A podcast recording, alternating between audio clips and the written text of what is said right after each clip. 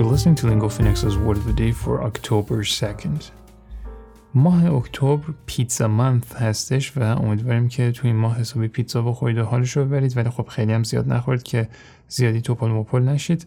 امروز داریم در مورد کلمه آفست صحبت می‌کنیم که اسپلنگش میشه O F F S E T. این کلمه تو فارسی ما خیلی زیاد شنیدیم. مثلا میان میگن چاپ افست و از اینجور حرفا.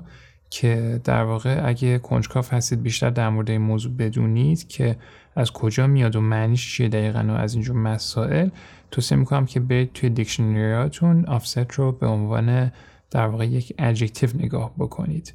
حالا بریم با هم دیگه ببینیم این کلمه به عنوان یک verb transitive معنیش چی میشه. من چند تا دیکشنری رو زیر و رو کردم. من که ببینم کدوم بهترین definition رو داره.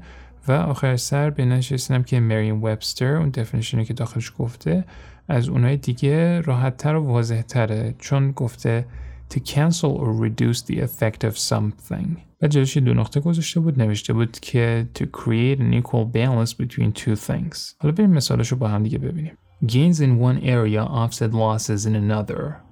معنیش مشخصه داره میگه که مثلا بردهایی که در یک زمینه اتفاق میفته باختای یه زمینه دیگه رو جبران می‌کنه مثلا شرکتی داره از یه طرف یه مثلا سرمایه‌گذاری ریسکی انجام میده که ممکن توش پول از دست بده از طرف دیگه خب داره یه درآمده از جاهای دیگه به دست میاره که جبران کننده اون ضررها میشه The limited storage space in the house is offset by the large garage. هم جالب دیگه میگه انبارش کوچیکه عوضش گاراژش بزرگه.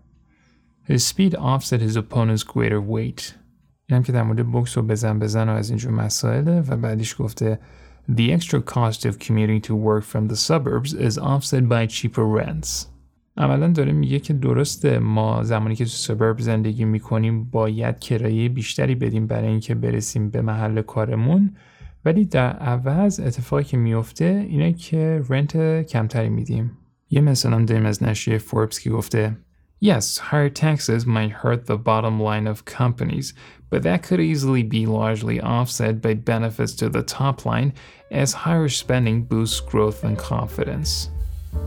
With your word of the day, I'm Mohammed Gulpegani. We love feedback. If you want to email us, our address is podcast at lingophoenix.com, or you can find me directly on Twitter and message me there. My handle is at Mogul Pegani. Thanks for listening, stay safe, and we'll see you back here tomorrow with a new word.